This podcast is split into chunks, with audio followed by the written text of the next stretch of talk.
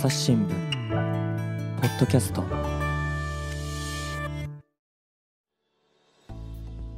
えー朝日新聞の木田光です。本日のテーマはアルコール依存症です。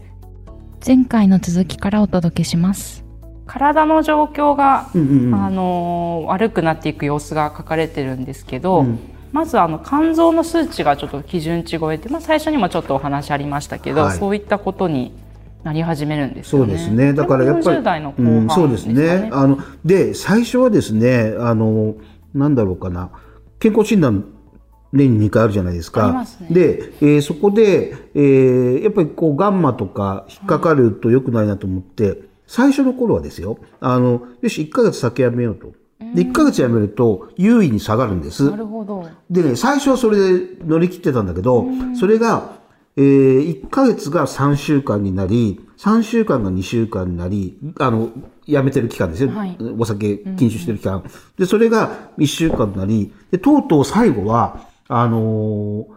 自分の中で理由をつけちゃう。今までは、あの、えっ、と、1ヶ月も飲まなきゃ、健康診断でも肝臓の数値悪くならないから、これでうまくこの後も飲めるなと思うわけじゃないですか。だけど、もう飲みたくて飲みたくてもう依存症がどんどん進んでるから、そうすると、自分の中の考えが、いや、待てよと。あの、やっぱり素の自分の数値を出さなきゃいけないよねっていう言い訳を作ってあ、頭の中素のっていうのはシラフじゃなくて、そう。自分の、うん普段飲んでるお酒のってことですね。うん。うん。それ単に飲みたいだけなんだけどど。それを頭の中で正当化するんですね。うんで前の日まで飲む飲むと。そうするとガンマがドーンと上がって呼び出しを受けると。いうことですね。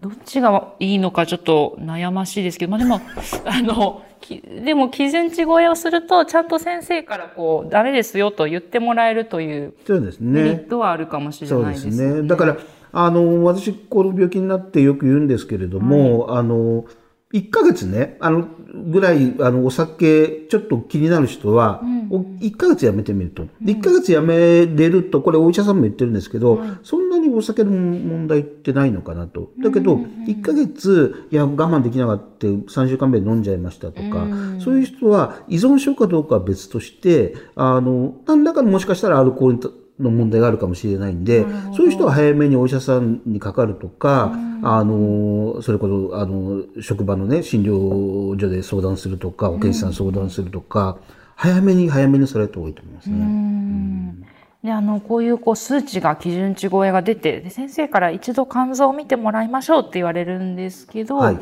まあ、これ記事にありましたけど、まずい、飲めなくなるということで、そうなんですよ。だからもう頭がとにかくもうアルコール優先になってるんですね。多分この頃。も、も、もはや。あの、だから、うーん、肝臓を見に、ね、消化器内科行ったら、これ絶対、浅野さんお酒やめてくださいねって言われるんだと。それは嫌だと思ったんで、行かなかったんですね。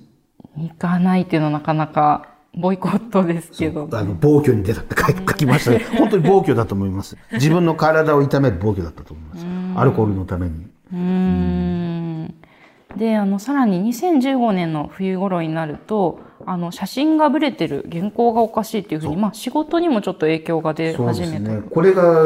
の、冒頭の話は脳出血の話なんですけれども、で、結局、私、血圧がそもそも高くてですね、ずっと血圧の薬を飲んでいたんですけれども、で、肝臓の内科の先生に紹介状書いてもらったのに行かなかったんで、そうするとそこの病院、あの、あの、かかりつけのお医者さんに行けば、行きましたかって言われるじゃないですか。で、ね行ってませんって言われるのも嫌だと思ったんで、で、また怒られるなと思ったんで、で、じゃあ、ちょっともうい、血圧もいいだろうと別に飲まなくても薬、勝手に自己判断しちゃってですね。そしたら、あの、血圧がボンボンボンボン上がってですね。で、ある日なんかちょっと、あの、よく脳出血っていうとこバタンと倒れるようなはい。イメージあるんですけど、私の場合なんかちょっと行動というか様子がおかしくてですね、それで職場の同僚が気づいてくれて、で、保健師さんですぐその日のうちに即入院で、あの、まあ、本当に事なきを得たんですね。当初、あの、脳出血だと、あの、麹の機能障害もあるんじゃないかって言われていて、これは後遺症、あと残りますよって言われていたんですけど、幸いそれはリハビリとかやって、あの、問題なくて、本当ここはね、良かったと思います。本当に早く発見していただいてですね、えで、ここでやめればよかったんですけどね。はい。はい。で、これ、写真がブレてるっていうのは分かりやすいと思うんですけど、はい。原稿がおかしいっていうのは、なんか例えばどういうところだとか覚えてらっしゃいますか？よく覚えてないんですけど、あの、よく半分冗談で言うのは、はいあの、私は普段原稿がうまいから、あの、あデスクがおかしいって気づいたんだろうなと言ってるんですが、ちょっとよく覚えてません。で、そうですね。で、はいここで脳出血で入院されて、で、またここでもやっぱり禁酒しましょうというふうに言われてたんですけど、まあこれもちょっと私衝撃を受けましたけれど、入院した後、帰宅して、すぐにコンビニへ行って、ロング缶のチューハイ数本を買いましたと。はい、はい、はい。はいこれはですね、だって、あの、禁酒っていうのはね、紙もらってたんです。はい。で、まあ、禁酒って別に、まあ、そこもやっぱりアルコール、もうだからこの頃から多分、あの、産業の先生も依存症もなりかけてるんだっていうふうに振り返っておっしゃってるんですけれども、だから、もうすべてのことをアルコール優先に頭の中で変換するんですね。この病気は。だから、禁酒っていうのはここにも書いたように、まあ、控えめっていうぐらいだろうと。断酒って書いてないもんね。勝手な解釈をするんですね。それで、ずーっと1ヶ月、2ヶ月近くか飲んでないから、もういいだろうと。で、えーっと、で、もともと私お風呂に入ってですね、本読みながら飲むのが、ビールとか飲むの好きだったんです。それもなかなか危なそう危ないですよね。それも危ないんで、あの、良い子は真似しないでほしいんですけど、あの、うんあの、本当に、そう、そうなんです。あの、真似しちゃいけないことばっかりなんです。あの、だけど、そう、だから、あの、買ってきてですね、で、えー飲んでたら、もう、神さんに見つかった。うーん。ま今お話ありましたけど、1、2ヶ月辞めることもできてたんですあ、ね。だからそれはほら、入院してたんで、あ、もう、え物理的に飲めない。物理的に飲めない。さすがに、その時は、あの、ちょっと中抜けしてどっかで酒買ってこようという思いまではなかったですねなる。ほど、なるほど。うんで、この頃、まあ、この連載によく、あの、えっ、と、妻さんのことが出てきますけれど、ご家族はどんな風にこう見守ってくれてたんですか？あの、いい意味で、あの、突き放してくれてましたね。あの、よくあの、依存症のご家族で言うと、例えば、えっ、と、まあ、旦那さんが依存症の場合、例えばその、お酒を飲んで、まあ、玄関で倒れ寝てたら、例えば起こして、こうベッドに連れて行くとか、なんかちょっと粗相したら片付けるとか、そういうことをやることで、逆に依存を支えちゃうんですね。えー、なんかそれ意外ですね。うん、そこはね、あの、よく、あの、皆さんおっしゃるんですけど、はい一番大事なのは、自分、ご本人に、あのご本人というか当事者、自分自身に、俺はお酒の問題があるんだ、アルコールの問題があるんだって思ってもらわなきゃいけないんですけど、そういうアフターケアっていうかな、あの、尻拭いをしちゃうことで、自覚がなくなっちゃうんで、それもこの病気になって学んだことなんですけど、もちろん。だから、あの、でもうちは家族、特に妻なんかは、割とほっといく感じだったんで、あの、そこは良かったなと思うし、だけど、これも本当に私はよく覚えてないんですけれども、やっぱり、あの、妻からすると、その、あの、暴言を吐かれたとかね、そういうことを言ってるんで、それは多分そうなんだと思います、それは。はい。じゃあまあそう言って、まあ、距離とかを置いてくれてる方だったけれども、もうさすがにその入院から帰って飲んでる時は、もうなんでお酒飲んでるのっていうふうに。それはさすがにね。それはさすがに。うんうん、そうですね。でこのここのことを言われた時のですね結構心情も細かく書かれていてこれも印象的だったんですけどうるさいことを言うからストレスがたまるんだっていうふうに、まあ、やっぱりこう責められちゃってまたストレスにつながっちゃうっていうところもの心情が書かれてましたよね。そう。だからね、こういうね、ここもさっきのお話のと関連してくるんですけど、はい例えばね、本当にいるんです。あの、あの例えばしょさっき焼酎の話が出ましたけど、焼酎を、例えば瓶を薄めるんですよね、水入れて。薄めちゃって、で、できるだけあの飲む量を減らせるとか、そういうことを周りが構うことで、あの、本人の自覚どんどんどんどんなくなっていくんで、で、私もここは本当にその通りで、あの、ここに書いてあるようにですね、その、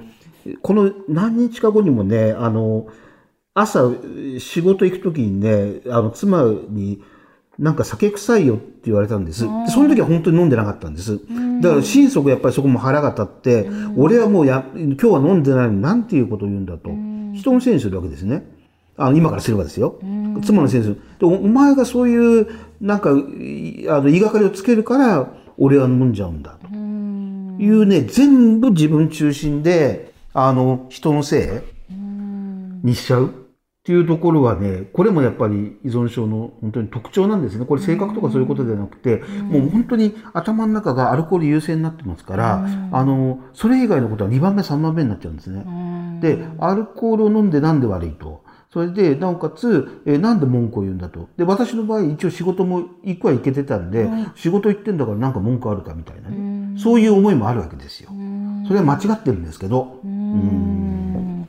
なんかこの辺りがかなりの脳の病気なんだっていうところを理解して読むと、なるほどっていう、こう、ね。なんか身勝手なだけじゃない、なんていうか、うん。もう脳が支配されちゃってる様子がわかりますよね。で、なんか、この辺り考え方の歪みっていうキーポイントも、あの、キーワードも出てきたりとかしてましたけど、うんあの、飲んでいませんと嘘をついちゃったりとかも、この頃になるとしてですですです。たそうこれですね。これもね、本当にね、これもアルコール依存症あるあるなんですけど、飲んでる癖して飲んでないって言うんですよ。でも、でも呼気検査やれば、その、あの、一発でうんわかるじゃないですか。だからよく、あの、飲酒運転で逮捕されましたっていうニュースありますよね。で、飲んでませんって言っても、飲酒検知すればそれ出るわけで、はいで、いやいや、飲んでなかったらなんで出るんですかっていう話で、で、大体そこはみんな嘘つくんですよね。それは、あの、助かりたい。自分は、あの、で、飲酒運転今厳しくなってますから、処罰も。だからそこは、大概飲酒検知で出れば、それは飲んどっかで飲んでて、直後じゃなくても、やっぱりアルコールって残りますからね。まあ、あれば相当飲んでれば、朝運転してれば、アルコールは残ってるわけで、血中、呼気とかにね。だから、そこはね、あの、でも飲んでませんって嘘を言い出すんですね。この病気は。うんまた飲飲ん飲んでると言うと非難されたりして飲めなくなっちゃいますそうなんです、そうなんですよ。飲めばの、あの、飲んでるよって言えば、なんで飲むのって言われるし、そうすると、飲んでないよと。で、ちょっと飲んだだけだよとかね、いっぱい飲んでるのに、ちょっと飲んだだけだよとかですね。とにかく、嘘をつくと。うんでこの辺りの時期になるとですねまあでもご家族が一緒に同居してたっていうことが一つこう最後の砦みたいになってたんだなと思ったんですけどうん。あのパートナーの方がその隠れ酒、まあ、つまりその飲んでないって言ってたのに本当は飲んでたっていうのをこう見ていて、病院にそういうことを知らせてくれたりされてたんですね。そうですね。だから、ここは本当に大事なポイントだと思うんです。あの、一つはですね、あの、やっぱり同じ依存症の、あの、人、仲間っていうかね、あの、患者さんいるんですけど、やっぱり一番、あの、厳しいケースになると、えっ、と、お酒の問題で会社をクビになって、なおかつ、えー家族とも、まあ、離婚とかね、離れ離れになって、一人暮らしになるんですね。で、一人暮らしになって、仕事もない、えー、繋がってる、えー家族もない。だから人間関係が切れちゃう。はい孤独、まさに孤独になるわけですね。で、孤独になると、より一層頼るものはアルコールしかなくなっちゃうんですね。で、そうすると、連続飲酒といって、もう寝てる以外はずーっと飲んでる。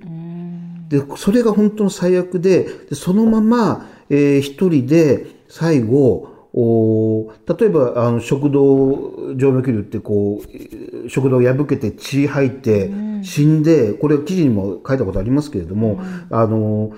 亡くなってしばらくしてから見つかったとかね。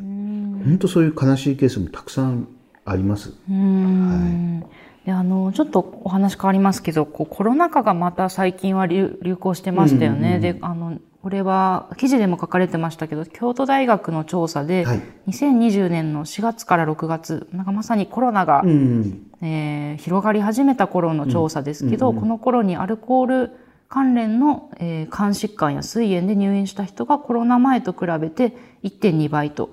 で入院率の増加は女性の方が顕著だったっていうことで、はい。なのでまあその一人暮らしの人ももちろん辛かったでしょうしさらにこのコロナっていうのが追い打ちをかけてですね周りとの関係が切れちゃった時期でもありましたよね。そうですね。だから、あのね、リモートワークとかになるわけじゃないですか。はいそうすると、例えばですよね。ま、まずは、まあこれ一般的な悪い流れなんですけど、今日は在宅だから、じゃあお昼ご飯の時に缶ビール一本飲もうかと。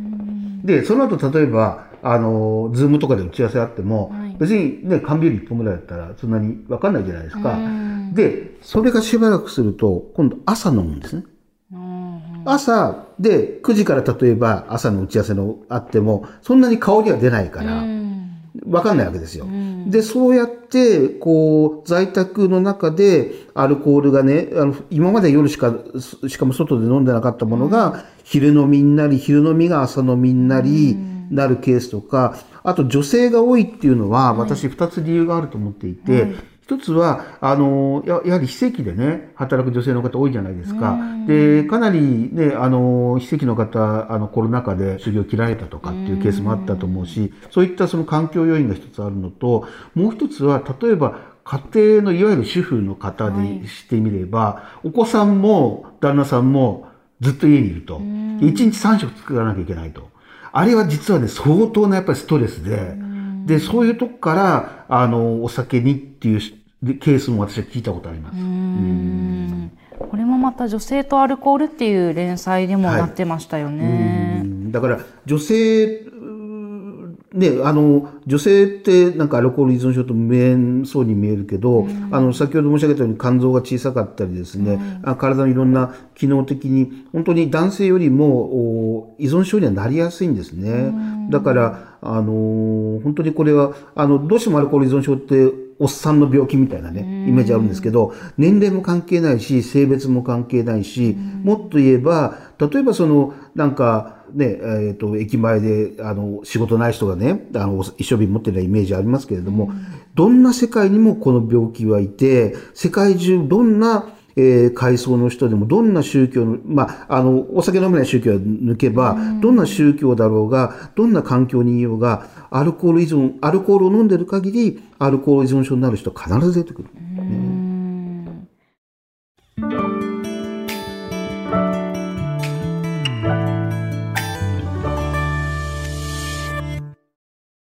朝日新聞ポッドキャストメディアトーク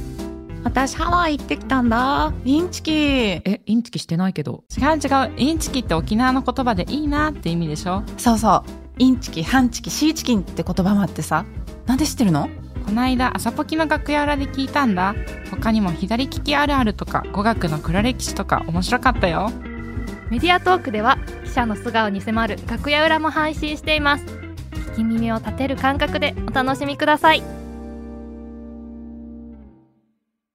であの浅野さんのお話にもう一度戻りますけれども、まあ、ご家族とずっと同居をされている中でちょっとずつこうアルコール依存症が進行していて、はいはい。で2017年ですね、まあ、はい。これがすごい大きな転機になられたと思うんですけど、秋田に単身赴任することになってしまったんですよね。はい。はい。はい。なってしまったというかまあ移動でやっぱありますよね、はい。記者の場合。これがまた孤立というかですねお家にお一人になるのでまた生活お酒との付き合いも変わっていってしまったんですよね。そうですね。だから、あの、まあ、結婚してからずっと、例えば、地方なんかも家族で行ってたんで、あの、本当単身赴任って初めてだったんです。だで、もうこの頃自分でもちょっとお酒の飲み方良くないなとは思っていたんですけれども、本当に、で、なおかつ、あんまり、えっ、と、遅くまで総局にいると、ね、あの、若い人たち良くないっていうことで、もう8時に終わったらきっちり、もうじゃあ先に帰るねって言って帰って、で、それはまあ、口実でですね、早く帰って飲み、さすがに総局で飲むわけにいかないんで、早く帰って飲みたかったなと。で、だから、あの、で、車は良くないじゃないですか。はい飲む人にとって。はいだからね、マンション選ぶときも、総局から歩けるところにしました。今から考えればですよ。なるほど。いや、でも私もそれはありますね。ね歩いて帰れる場所っていう。あのね、確かにお酒飲み自転車3分。うん自転車3分ですね。で、コンビニ、えー、5分。ね。確かに言われてみればそういうこうお酒を飲んで帰る時のことも考えての家選びっていうのもあるかもしいや、れない。だからそれがの、なんていうんですかね、その、いい意味でのね、あの、選択ではなくて、私の場合、いかに酒を飲むかっていうことだったので、よくないですよね。そそれも今、今振り返れば思うんですけど。はいで、まあ、ここら辺もですね、アルコール依存症かもという不安もゼロではなかったが、なんとかなるさっていうふうに書いてましたね。まだここまら辺は、あの、ご自身ではあまり深刻に受け取ってなかったあ感じなんのですね。、だから、ここもね、やっぱり、あの、さっき申し上げた、この病気に対する自分自身の偏見だったと思うんですけど、いや、俺仕事してるじゃないと。いや、あれ、あアルコール依存症になったら、もう仕事してないでしょと。いう勝手な思い込みがあってですね。で、いや、決してそうではない、なくて、で、その証拠に、やっぱりね、あの、この頃からいろんな、こう、身体、体もそうだし、精神的にも飲み,、飲みたいとかですね、えーいう欲求が高まるんですね。それで、私本当はね、日本酒が好きだったんです。あの、で、秋田は日本酒どころじゃないですか。すね。だけど、あの、ストロングチューハイっていうアルコール度数の高いはい。焼酎ありますよね。あれをね、こその秋田に行く前ぐらいから、さっきもお話ししたけど、家に帰って飲み直す時もストロングチューハイだったんです。それだけ、あの、味よりも、アルコール度数を私は欲してたんだと思います、多分、今から言えば。で、こう、ちっちゃい、まあ、単身赴任用の冷蔵庫も買ったんですけど、そこにね、やっぱりね、お酒がないと不安になるんですね。それで、例えば昼間ちょっと、あの、用事で出て、そうすると、お大きい、あの、おお酒のえーお店寄って、あの、缶チューハイ 10, 10本ぐらい買って、これ全部入れてくるんですよ。そうするとね、それだけで安心するんですね。これは多分精神的な依存の部分なんですよね。そのお酒を渇望してるから、こう常に目の前にお酒がないと不安で不安でしょうがない。うんうんうん確かに切れてしまう時のことがちょっとよぎるんでしょうね、そんなにいっぱい詰めて。一度だって台風、えー秋田に来て、すごい大荒れの時に、豪雨の中私、コンビニまで先買いに行きましたもん。危険ですね、危険ですね。いや、でもこのストロング系っていうのもまた罪なもので、手軽に今コンビニで買えちゃいますよね。そうですね。だから、一番怖いのは、あの、いろんなアディクションっていうか依存ってね、あの、違法薬物とかもあるじゃないですか。で、違法薬物はもちろん違法なんでね、その、簡単には手に入らないし、あの、法的な罰則もあるじゃないですか。だけど、アルコールはないわけなんですよね。それで、一般的に言えば、例えば治療、通院治療している人も病院に行く行き帰りの中に必ずコンビニは多分あると思うし、そこによればアルコールは置いてあるストロングも含めてですね。で、入院して退院しても、えー多分家に帰るまでにコンビニは何軒もあって、そこに当たり前にお酒を売っていると。で、それは買おうと思えば買えるわけですよね。だから、法律云々の以前に、やっぱりお酒っていうのは依存症になっちゃうと本当に怖い。手に入りやすいだけにね。そうですうね。ん、という気がします。うーんで、あの、ついにこの転機になったのが釣りキャンセル事件ですか？あ、で、なんか浅野さん本当に釣りがお好きっていうのをお聞きしてまして、あの、えっ、と、何でしたっけ？海洋調査に行くとか言って、あ、海洋資源調査海洋はい資源調査に行くとかいうメールを出したときは、それ釣りに行ってるっていう。そうです、そうです、そうです。あの、調査なんで。はなんい。かあの、同僚として働いてた方に聞きまして、ちょっと笑っちゃったんですけどあの、うんもうす今、う仲間なんですけどね。今もよく海洋資源調査に行ってます、行ってます。あの、海はないんですけど行ってます。はい。海まで行きます。でその調査の時に、あの、キャンセル事件があったと。はいはい。それで、これも大騒ぎになっちゃって、あの、えっ、と、は、あの、朝日新聞の販売店の店主の方の釣りの好きな方何人かでいる。で、総局長来ないっていう話になって、それで、えっ、と、お行方不明扱いになって、あの、販売店の方が見に来てくれたりですね、総局員が見に来てくれたりして、電話でキャンセルしたつもりだったんですけど、それを聞いてなくて、こう、行き違いがあったんですよね。そうですね。で、確かにね、若干体調悪かったんですけど、風邪っぽくて、で、行けば行けたなっていう気がするんですけど、今から考えると、うーん、それよりもしかしたら、飲みたい気持ちの方が勝っていて、さすがに車で飲んでっていうところまでは、あの、それはさすがにやばいだろうという自覚があったんで、だったらキャンセルして、家で、あの、飲んでた方がいいかな。そういう思いも多分あったんだと思いますなるね。ほど。で、チューハイを飲みながら横になってたと。ですですです。だから、その通りです。はい。で、これがちょっと大騒ぎになって、はいで、さっき冒頭になりますけど、ねえっ、と、東京本社の方はい。にも伝わって、はい、あのー東京本社の耳にも入ってしまってですね。で、ちょうど、あのー本社で会議があったんで、で、その時に、あの、ちょっと、じゃあ血液検査をしましょうと。で、浅野さん、春の健康診断も受けてませんね、という話になって、で、えー血液検査を受けて、でその結果、翌日出るんで、っていう話になって、当初は、あの、じゃあ、あの、産業医の先生とお電話で、あの、やり取りするっていうことだったんですけど、あまりにも高くてですね、1500っていう。それで、これもう、あの、会社来てください。いや、一昨日会社行きましたよねって。いや、これはもう産業医の先生のご指示ですから、絶対来てくださいって当時の本社の上司に言われて、で行きました。でその時はもうあのーまさかそのままずっと帰れなくなると思ってなかったんで、朝ごはん食べたまま皿とか洗わずに流しにしっぱなしだったんですよ。ね、へえ。でそのまままさかのあのアルコール依存症ということで入院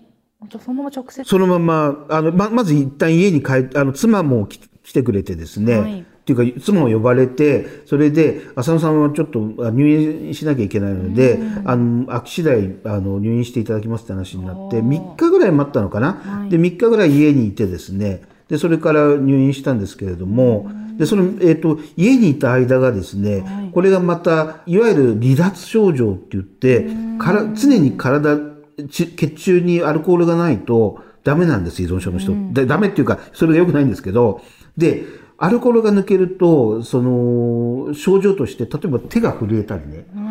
寝汗がすごかったり、そういう症状が出るんです。それがてきめんに出て、私、あさすがにね、その時はね、の飲めないな、のここで飲んだらまずいなという意識はあったんで、我慢はししたんです、3日ぐらい。でもね、もうね、眠れないし、汗だけだら出て、で、もう手はこうなってるし、あの、触れてるし、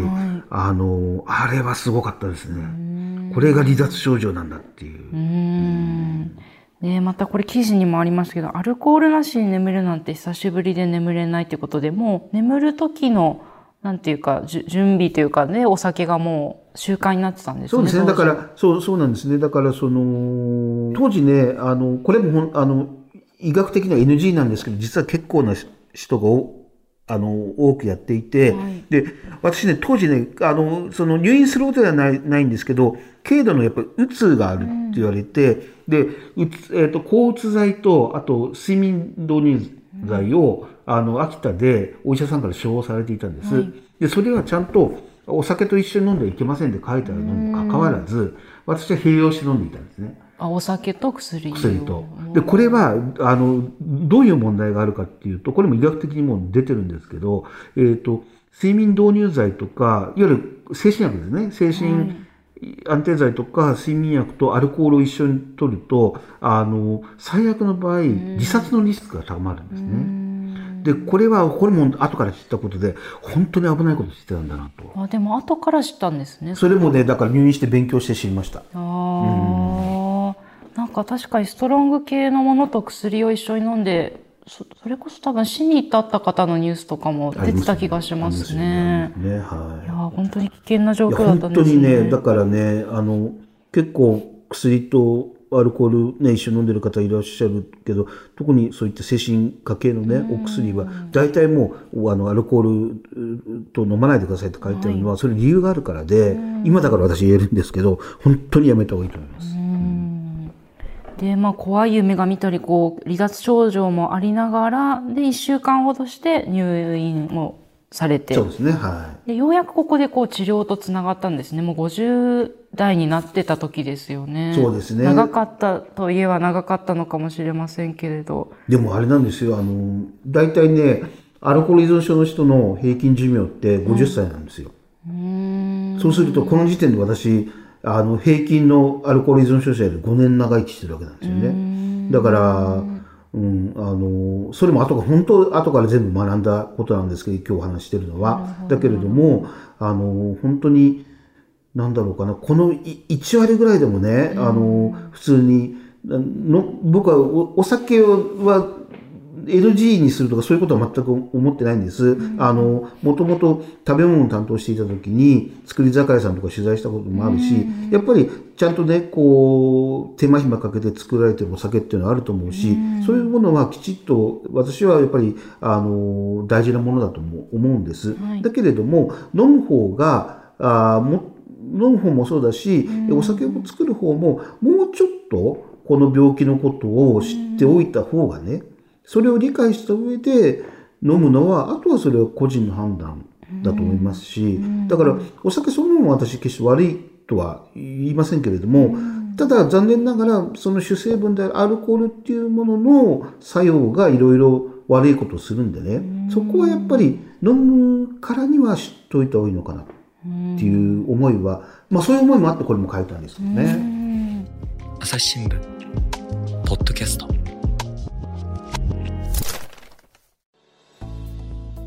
話はつきませんが、続きは次回にお届けします。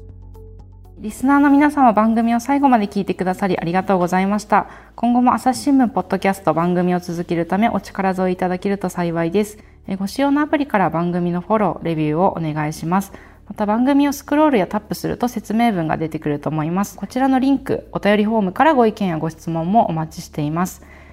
朝日新聞ポッドキャスト、朝日新聞の木田光がお届けしました。それではまたお会いしましょう。